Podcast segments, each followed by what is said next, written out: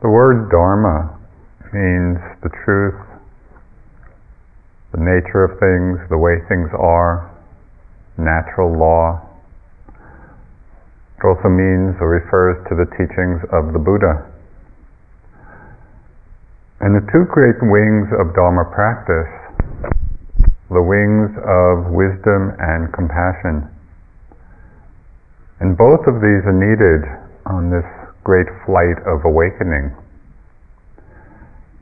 Without wisdom, we might have compassion for the suffering in the world, but we won't particularly understand its causes or have an effective means to alleviate it. On the other hand, we might have wisdom and insight into the nature of suffering but if we don't have compassion, we won't have that motivation to actually act on it and to do something about it. So tonight I'd like to talk about compassion, what it is, how it arises, how we can develop it, and also how we can manifest it in the world, in our lives. As you know, compassion is that strong and deep feeling that wants to alleviate suffering, wants to alleviate the suffering of beings. Compassion is that power or motivation in the heart that really moves us to take action. And we can see when we look at the life of the Buddha, it was compassion which motivated him as a bodhisattva, as a being working towards enlightenment. It was compassion that motivated him over these countless lifetimes in his quest for Buddhahood, for awakening. Compassion arises when we allow ourselves to come close to suffering, both our own and others. The Dalai Lama expressed this very clearly. He said, Compassion and love are precious things. They are precious things in life. They are not complicated. They are simple, but they are difficult to practice. So compassion and love are precious things in life. They are not complicated, they are simple, but they are difficult to practice. Because we may want to be compassionate, and perhaps often are compassionate, but it is not always easy to open to the suffering that is present. Now, just as you've seen in this week, it's not always easy to open to the suffering or the pain in our own experience. And we don't necessarily all the time want to or choose to be with the pain of others. There are very strong tendencies in the mind that in the face of suffering, our own or others, these strong tendencies keep us defended, you know, or withdrawn, or indifferent. You know, we become apathetic. So I want to share with you two stories just illustrating these tendencies in the mind. One is a Carol story. Since she's not here tonight, feel free to tell it. Some years ago, uh, she was in the hospital having surgery, and the doctor came in and was trying to give her an IV, intravenous, you know, something. Uh, and he couldn't find the vein. You know, so he was just kind of poking and poking with the needle. And if you have, if you've ever had that experience, you know it's very uncomfortable and painful. So Carol was in quite a lot of distress as he's poking the needle, not finding it, and I guess she showed the distress on her face. And all the doctor said was, "What's the matter? It doesn't hurt." And it was just an example of how here in that situation, just closing off to the very simple experience of someone suffering. You know, just couldn't open to it or couldn't feel it or wasn't aware enough to be with it. Well, what's the matter? It doesn't hurt. It was obviously hurting. So we do this in many different ways. This other story is, is an old favorite of mine. It was told to me by a friend and the friend was describing a situation with his grandfather and his father. Okay? So his grandfather and his father were driving in a car on December 7th, 1941, which was Pearl Harbor Day. The Japanese bombed Pearl Harbor. So they're driving along, the news comes on. the um, Japanese have just bombed Pearl Harbor. And the first thing that his grandfather says to his father is, Don't tell your mother.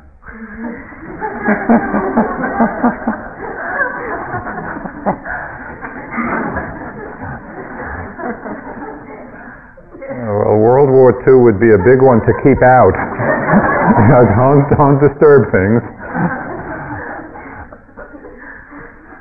so it's a funny story. But it's interesting to see, we may not take it to that extreme, but we have the same tendencies. You know, so just as an experiment, watch your mind the next time you come close to a situation of suffering. It might be some pain in the body. What does the mind do with it? It might be some emotional distress. You know, might be discontent or fear or jealousy or unworthiness or sadness or depression, whatever. Might be some emotional distress. In the face of that suffering, what does the mind do?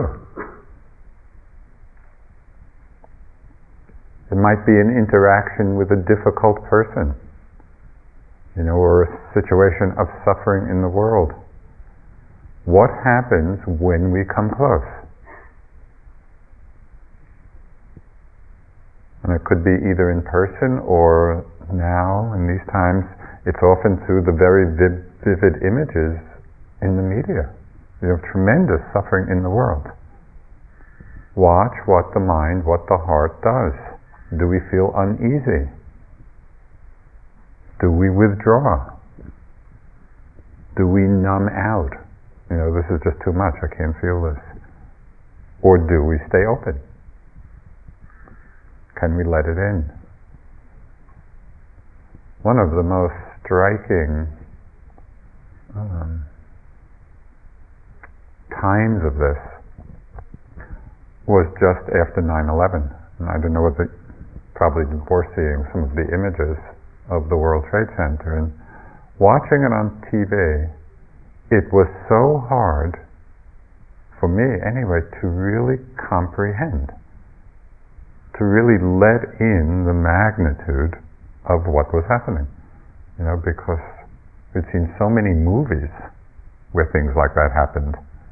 And somehow, just to take it in, to take in the reality of it, on a much less uh, vivid scale, I want to read part of a poem by Mary Oliver, who's really a wonderful American poet. She read, she wrote, this is called from, Be, from the poem Beyond the Snow Belt. So over the local stations, the radio stations, one by one, announcers list disasters like dark poems that always happen in the skull of winter. But once again, the storm has passed us by Lovely and moderate, the snow lies down, while shouting children hurry back to play.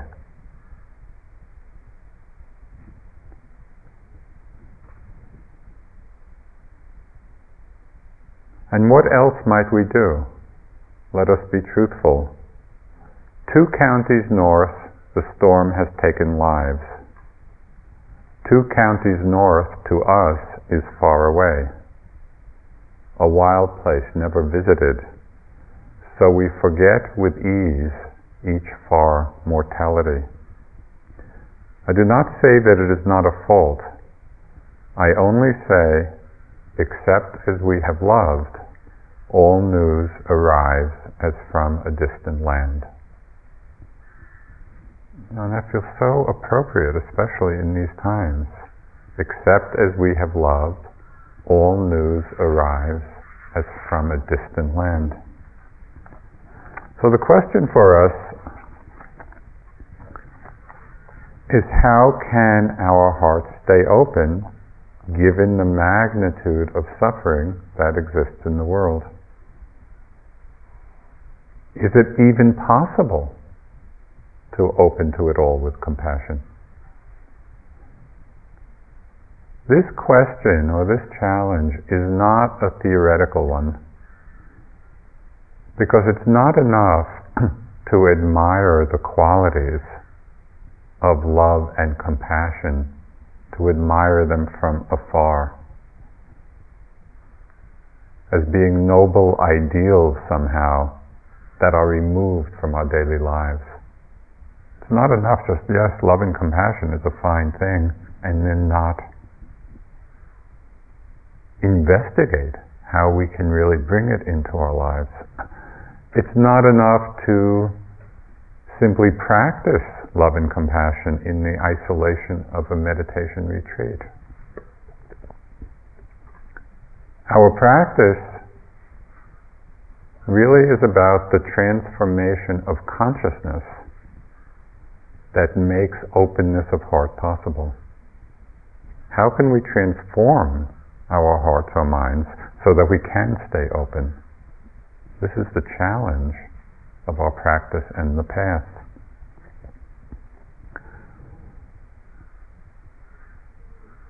There's a Tibetan doctor, his name is Tenzin Chodrak, and at one time he was the physician to the Dalai Lama. And was an article in the Harvard University Medical Journal from quite a while ago. This is in 1989, written by him about his experience in Tibet. He was imprisoned by the Chinese government in 1959, and he was held prisoner for 21 years. And he said that for 19 of those years, he was tortured physically and psychologically daily, and that his life was really threatened daily, you know, for 19 years. But in the article, he describes four points of understanding that made possible not only his survival, because people actually survive in terrible conditions, in many different ways. So he described four points of understanding that allowed him not only to survive, but actually to come out of that time with his mind and his heart still open. With a, with a mind and heart that did not close down in fear and in hatred. So I want to talk about these four points uh, that Tenzin Chodrak wrote about because they really relate to our own lives and to how we relate to situations of suffering. So the first of these points was his insight or his understanding of how he could hold his situation in a larger context. And he said that he saw that even in the worst, the most deplorable human situation, some human greatness could be accomplished. Well, that's an amazing perspective. He saw that even in the face of great suffering, he could practice love. So I think we need to ask ourselves, in times of even much less suffering, I mean, that is really an extreme, but just in the course of our everyday ordinary lives, in the face of much less suffering, can we remember this?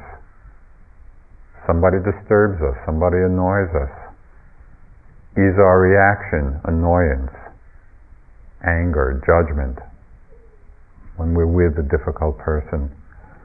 Or even if we have that reaction at first, can we come to that place where we ask the question of ourselves, in this situation of difficulty, what human greatness can be accomplished? Can I enlarge my heart? Can I open to it in a different way? The Dalai Lama would often say, Your enemy teaches you patience. You know, and I heard that many times, and I thought I understood it. The enemy teaches you patience. You know, that's that's what we can learn in those situations. Then one time I had just had a difficult encounter with someone, and my mind was a little grumpy about it. And then that teaching of the Dalai Lamas came to mind. Your enemy teaches you patience. And I thought, oh yeah. and I realized just in that moment, I, I had to smile at my own mind. It's really easy to be patient when no one is bothering us. you know, when life is going smoothly, oh yeah, you know, I can be patient. It's precisely in those moments when we're bothered, you know, when we're disturbed. That's when we need to ask the question, what human greatness can be accomplished. And even if it's a small greatness, like simply being more patient, can I actually apply that right now? Rather than be caught in the run of our own reactions. So this was his first insight. It was enlarging the context. His second insight was that his enemies and the people who were torturing him were human beings like himself. Know, he saw that the guards and the tormentors were people who were also in adverse situations. You know, who would one day pay really a great price for their cruelty. So in the midst of suffering, he understood the commonality of kind of the human experience. It was really the understanding of the law of karma, you know, that all actions bring about results. But those guards' actions would bring about certain consequences to themselves. But what was interesting is that Tenzin Chodrak didn't see the law of karma as a vehicle of revenge, he saw it as a vehicle of compassion. You know, if somebody is doing us harm, our first reaction, well, they'll get theirs. But really, we can understand the law of karma as a source of great compassion. People out of ignorance doing all of those things that are causing so much suffering. So, third insight was seeing the importance of humility. You know, forgetting about self-importance or self-righteousness. And he attributed his survival over all those years to be able to let go of those feelings. In our own lives, it's very interesting to notice how often these feelings of self-righteousness you know, can arise in situations that are difficult for us. You know, we are hurt or we're offended in some way. Somebody does something that we feel is not right. So often that's our first response. Even in situations where it's really inappropriate. Just one story which stands out for me in this regard. Years ago, when I was my early days of practice in India, you know, as you know, the plains in India get very hot in the summer. So we would go up to the mountains, the hill stations, uh, you know, for the summer months. We, friends and I had rented this little cottage up in uh, Dalhousie, which is about six or seven thousand feet, and it was beautiful, and you know, this panoramic view of the Himalayas. And I had settled into this little cottage and was doing intensive practice. And then after a few weeks, in a field just below my house, a group called the Delhi Girls camped out. And it was like a paramilitary Girl Scout troop. And that was fine, that was not the problem. The problem was that they had put up these loudspeakers, and from 6 in the morning till 10 at night, they were blaring this loud Hindi film music. My mind had a few reactions. yeah, and I was sitting there, and because it had been so quiet and so peaceful, and there I was meditating, and my mind got so self-righteous about this. You know, how could they do this to me? I came to India to get enlightened, and they're playing this music, and you know, for hours. You know, from early morning till late at night. It took me weeks. It really took me weeks to be able to finally let go of that feeling of self righteousness and the anger that it was fueling and just settle into hearing. And it was so amazing when my mind finally let go of the resistance and that feeling of self importance. I, mean, I had been writing letters to the mayor and to all the people in the town, and you know, nobody else was bothered by this. I mean, it was, it was bothering me.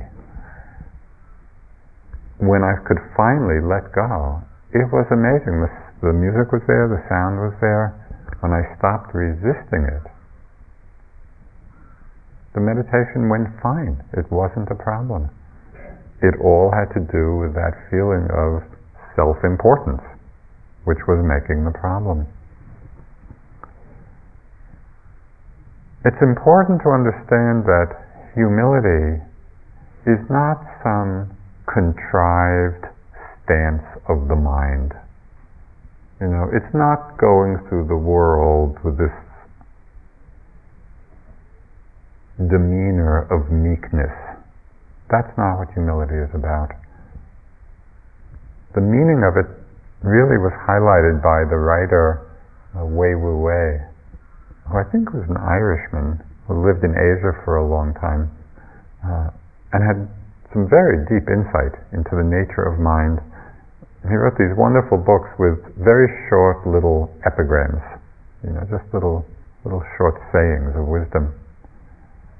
And he had one about humility, which I thought really captured the essence of it. He said, True humility is the absence of any one to be proud. It's not a stance that we take of being humble. Rather, when there's no one there to be proud, when we are really residing in this understanding of selflessness, then true humility manifests by itself.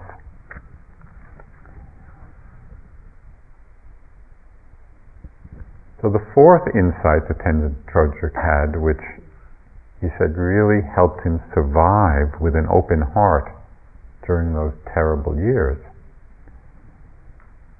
It was his understanding, which is familiar to us, and that is that violence never ends by more violence. That hatred and vengeance toward an enemy is never skillful because it just breeds more hatred and more vengeance. And we see this played out in so many places in the world. And we see it today. I mean, just the endless cycle of violence in the Mideast. You know, and the, the whole situation in Iraq of how violence just breeds more violence.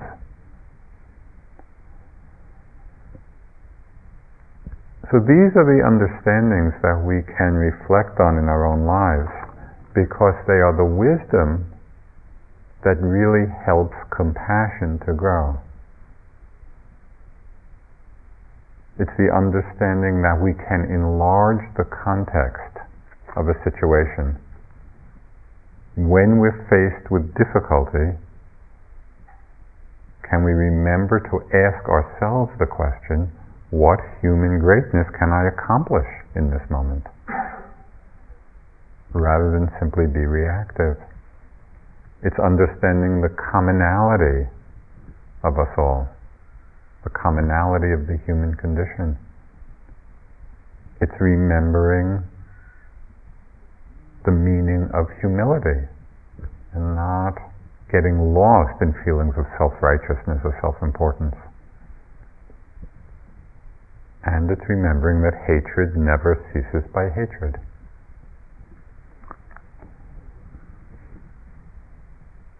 When wisdom and compassion are both present, they really bring a, a great creative power in our lives because they allow for unusual or non habitual responses to the world. It's like we see beyond the conventional responses. Years ago, many years ago, I was sitting in a Zen sesshin, a Zen retreat with uh, the Zen master Sasaki Roshi, who lives and teaches in LA. Now he's in his 90s and he's still teaching. Um, this was many years ago, and he's, at least at that time, was a very fierce Zen master.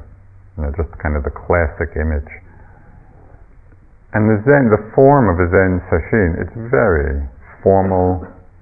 It's like a pressure cooker. And everybody sits together, walks together, eats together. We had to go see him four times a day, and it was the koan method.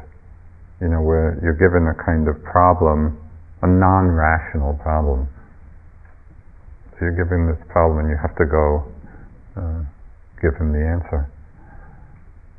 So four times a day, I would be going in, do my bows, you know, say my koan, give my response, and he would just say, he would ring his little bell and he would say, oh, very stupid.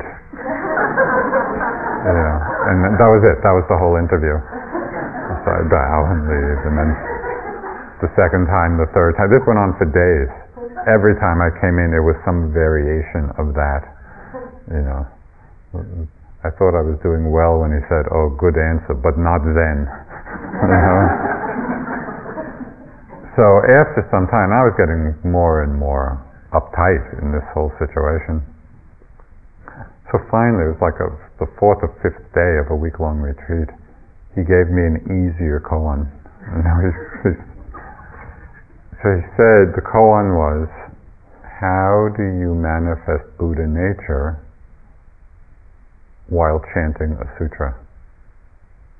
And we had been doing chanting, you know, in, in the meditation hall.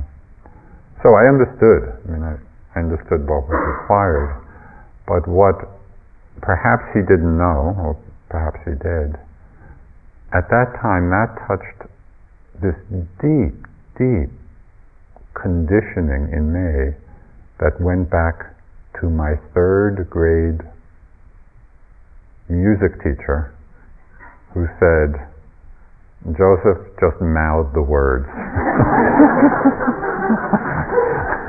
And so my singing career over all these years has not exactly been encouraged. so I had this whole thing about, you know, going in and chanting in front of the Zen It just so I'm back in the hall waiting for the next interview, kind of rehearsing in my mind over and over and over again a few lines of a chant. You know, and I was really kind of very tense and so ring the bell for the interview. I go in, I do my bow, say the koan, start to chant. I get it completely wrong. I mess up the words, I'm totally off key, the melody is not right. And I was just feeling, I was feeling terrible.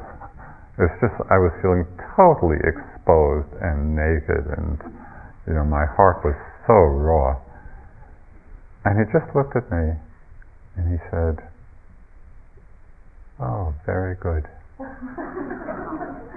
and it was such an incredible moment. I mean, even now, I've told this story many times, every time I tell it, it's like, it was such a meaningful moment because my heart was so open that just when he said, "Oh, very good," it was like he was touching my heart directly. There was nothing, nothing in the way. And so it's just such a good lesson in the possibility of compassionate response and receiving compassion when our hearts are that open, when we can be that vulnerable, when the suffering is just right there whether it's our own or others.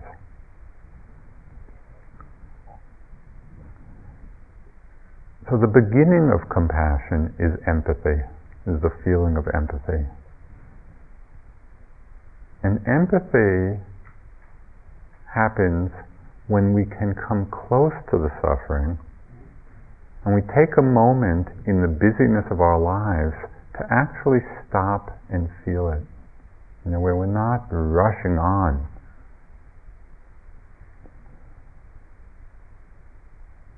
It might be stopping for a moment to feel a physical pain. It might be stopping to feel the suffering of difficulties, you know, with another person, the difficulties of someone we're close to. You know, do we really stop and just feel it? Feel what's happening? might be feeling the suffering of someone's annoying habits at work. You know, what do we do with it? Can we stop and actually be empathetic? Feel what they're feeling? Or are we just rushing on with our lives? Particularly in situations where people are behaving badly, even when they may be causing some harm do we stop and try to feel what's happening underneath the action? Know, what is the suffering underneath it that's causing them to act in that way with the motive of trying to alleviate the suffering, or do we simply rush in with our own judgments, our own reactions? It doesn't mean that we don't set appropriate boundaries because sometimes if people are acting in a harmful way, it's important in one way or another to say stop. But what's the motive in our hearts? Is the motivation compassion? Or is the motivation irritation?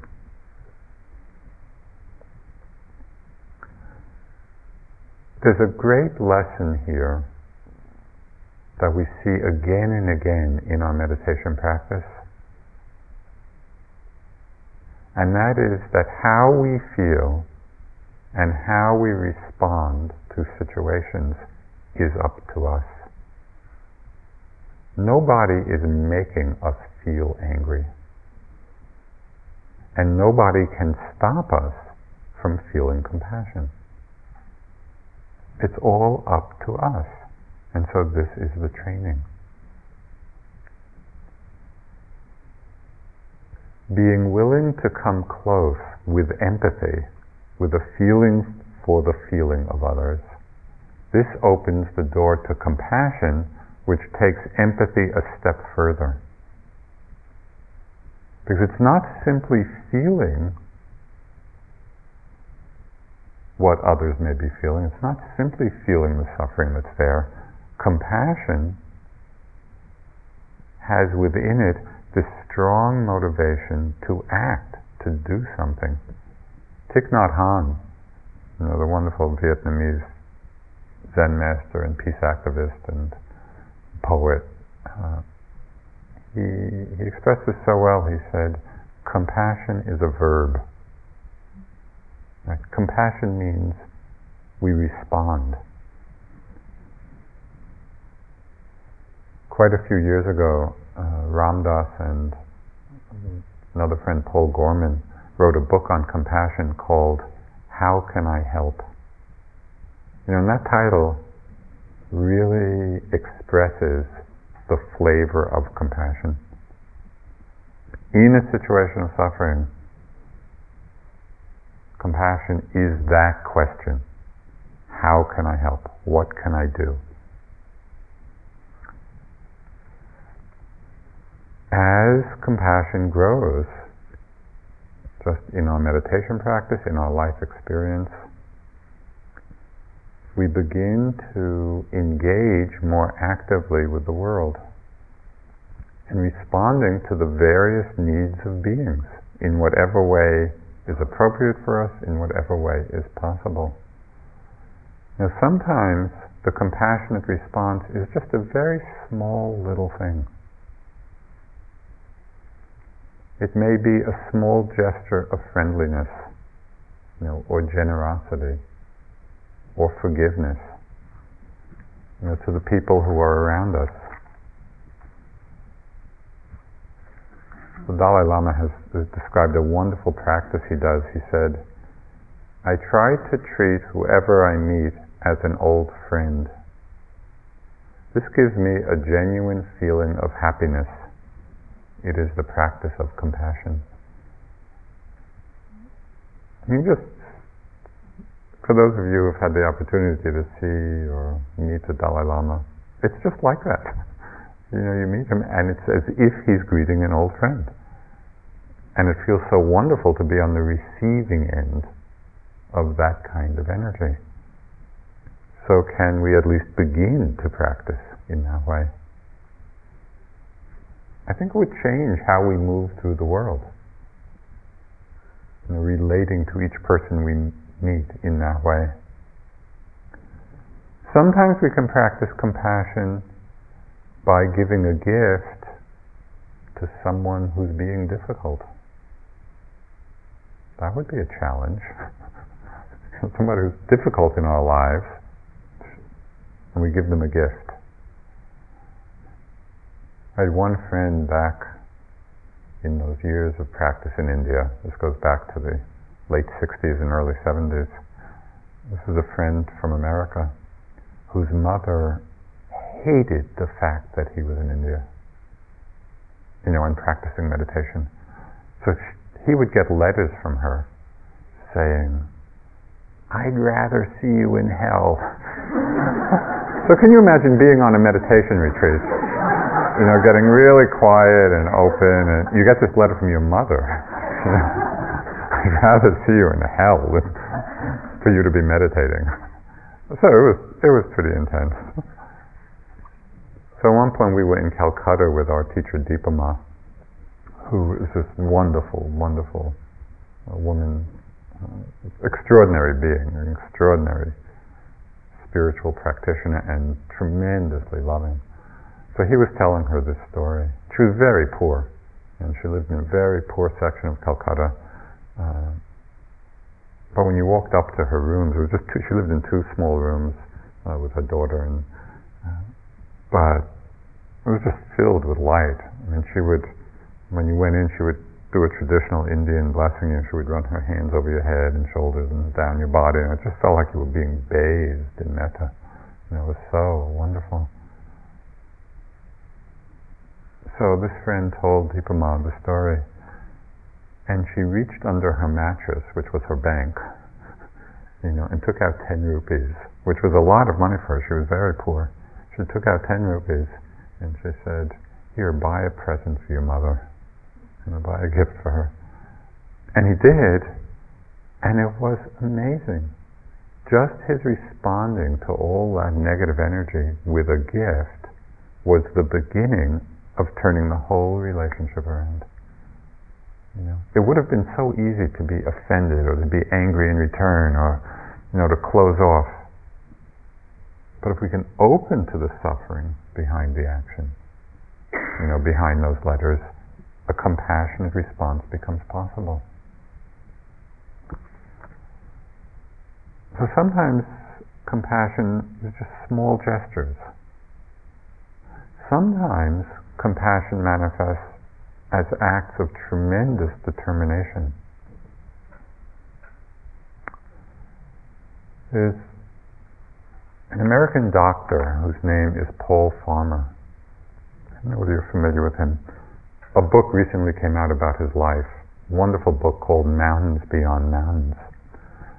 And he spent many, many years in Haiti working in the very poorest parts of the country, way out in the countryside, uh, with AIDS and other diseases. And, and the way he worked was so successful it had spread to many places around the world, and just a person of tremendous compassion and dedication. And there was one story in this book about his life which described how at one point he walked seven hours you know, to treat just two families. And people were criticizing him for that use of his time because he could help, he could have helped so many more people. Uh, so this is what he said in response. He said, if you say that seven hours walk is too long to walk for two families of patients, you're saying that their lives matter less than some others. And the idea that some lives matter less is the root of all that's wrong with the world. Yeah, just capture something. You know, the tendency of our minds to think some lives matter less, that we respond to some suffering, you know, and not at least practice opening to others. Sometimes compassion is not only manifests as great determination, sometimes it really manifests as tremendous courage, immense courage. Think of somebody like Aung San Suu Kyi in Burma, you know, leading the democracy movement, being just imprisoned in house arrest for so many years and then facing uh, so much hostility. Or Martin Luther King Jr. in the States. I know you remember from his days, I've seen films or videos, he would be, he would be leading marches civil rights marches in the face of amazing hatred. You know, he, people, people would be so filled with hatred for him and what he was doing, and he was just holding that space of love and compassion. And it's amazing. And tremendous courage. Or the Buddha, you know, motivated over countless lifetimes not only to alleviate the suffering of particular situations, but to really uncover the root causes of suffering. Now, why is there so much injustice in the world? Why is there so much pain? Because of the root forces of greed and hatred and delusion.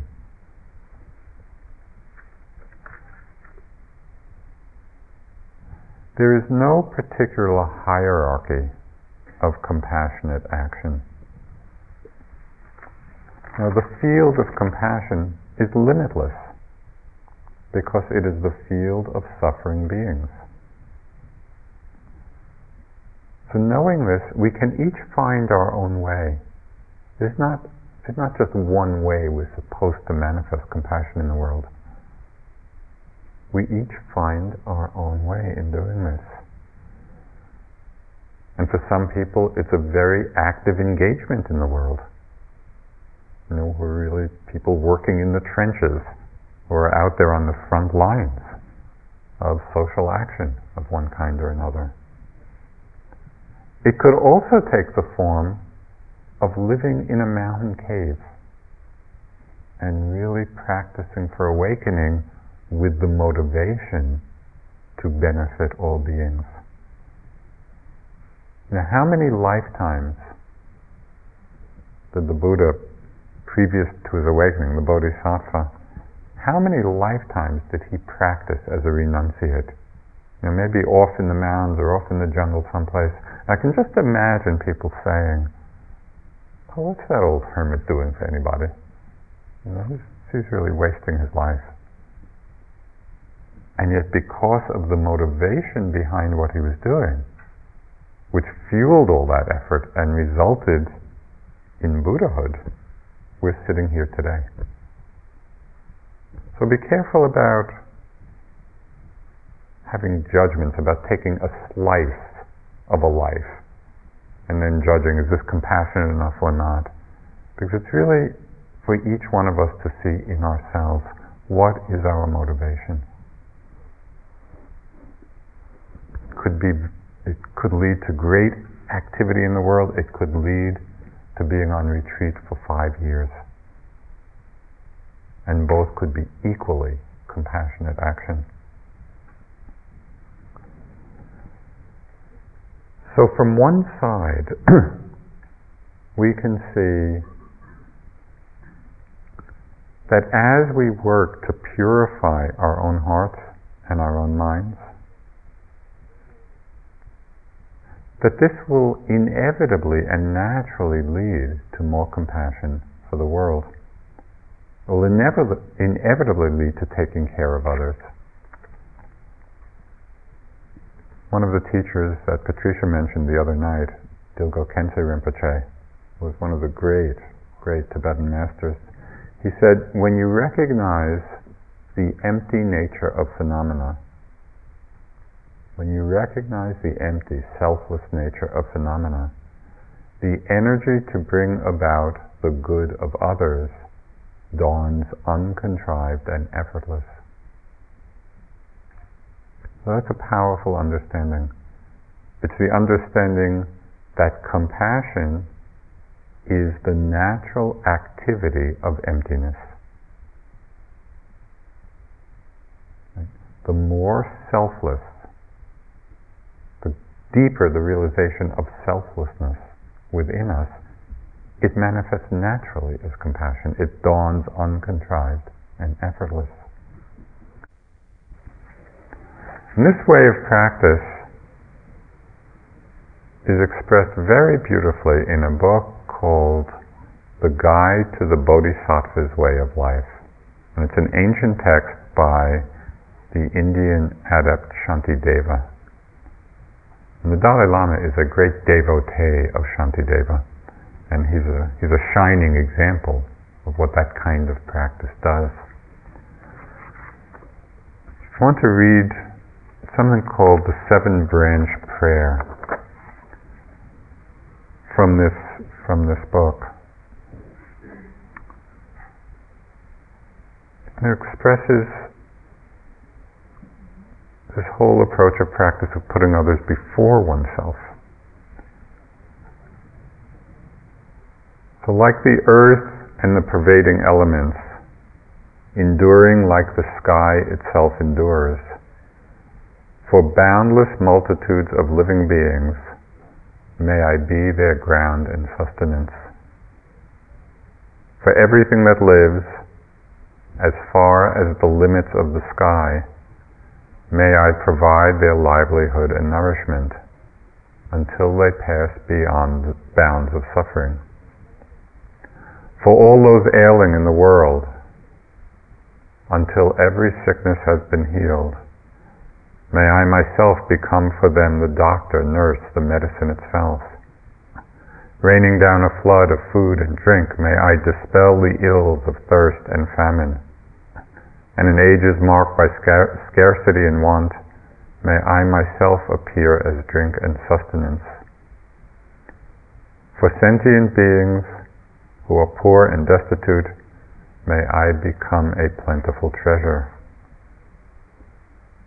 My body thus, and all my goods besides, and all my merits gained and to be gained, I give them all away, withholding nothing, to bring about the benefit of beings.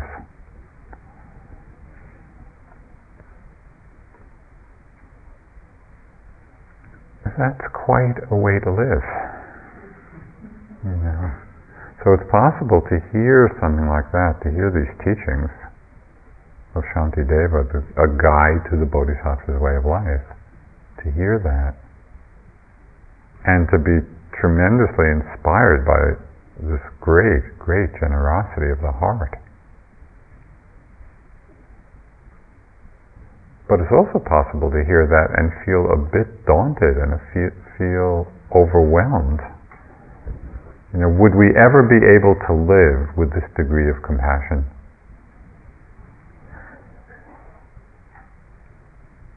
You know, with this aspiration to live for the benefit of all beings, because it feels so big and so much. I think that in this practice, we need a great deal of humility. Now, this is huge. To have the aspiration, may my life, may my actions, may my meditation practice be for the welfare and benefit of all beings. So this is a huge aspiration. We need to start really small, you know, really have a great humility with this. And if it inspires us to have the sense, okay, let me plant a small seed. Let me just plant a seed. Maybe it's the maybe it's the seed of having the aspiration to have the aspiration. Maybe even just the thought of having it is too much. You know, it's too big for us. So we just, well, we just plant the seed, yeah, that's a beautiful, that could be a beautiful way to live and to dedicate one's life. So we just plant the seed and water it and nurture it. May my practice, may my life be for the benefit of all.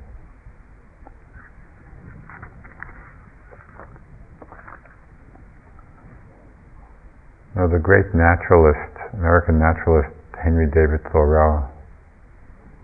He wrote something very beautiful about a seed. He said, Though I do not believe that a plant will spring up where no seed has been, I have great faith in a seed. Convince me that you have a seed there, and I am prepared to expect wonders. Yeah. And it's like that. We just we plant the seed of compassion, the seed of what's called bodhicitta, the awakened heart. The aspiration that our life can be for the benefit of all others. So we plant the seed, we water it, we nurture it, and slowly and gradually over time, this aspiration really can become the guiding principle of our lives. And even in those moments when we're not acting from a place of wisdom and compassion, because there will be many moments like that, when we forget, when we're not mindful, when we're more caught up, you know, in greed or in anger and fear or whatever. But even in those moments when we're not acting from the place of love and compassion, if we have planted the seed and we have watered it, it reminds us, even in those moments, that there are other choices, that there are other alternatives that we can come back to. So I'd just like to close with one more reminder from the Dalai Lama about this practice of compassion. He said, changes in attitude never come easily. The development of love and compassion is a wide round curve that can only be negotiated slowly. It's not a sharp corner that can be turned all at once. It comes with daily practice. So this is what we do together. We remind each other we can be more mindful, we can practice compassion. Let's sit for a few moments.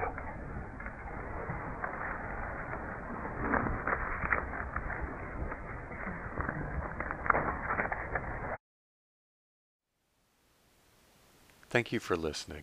To learn how you can support the teachers and Dharma Seed, please visit dharmaseed.org slash donate.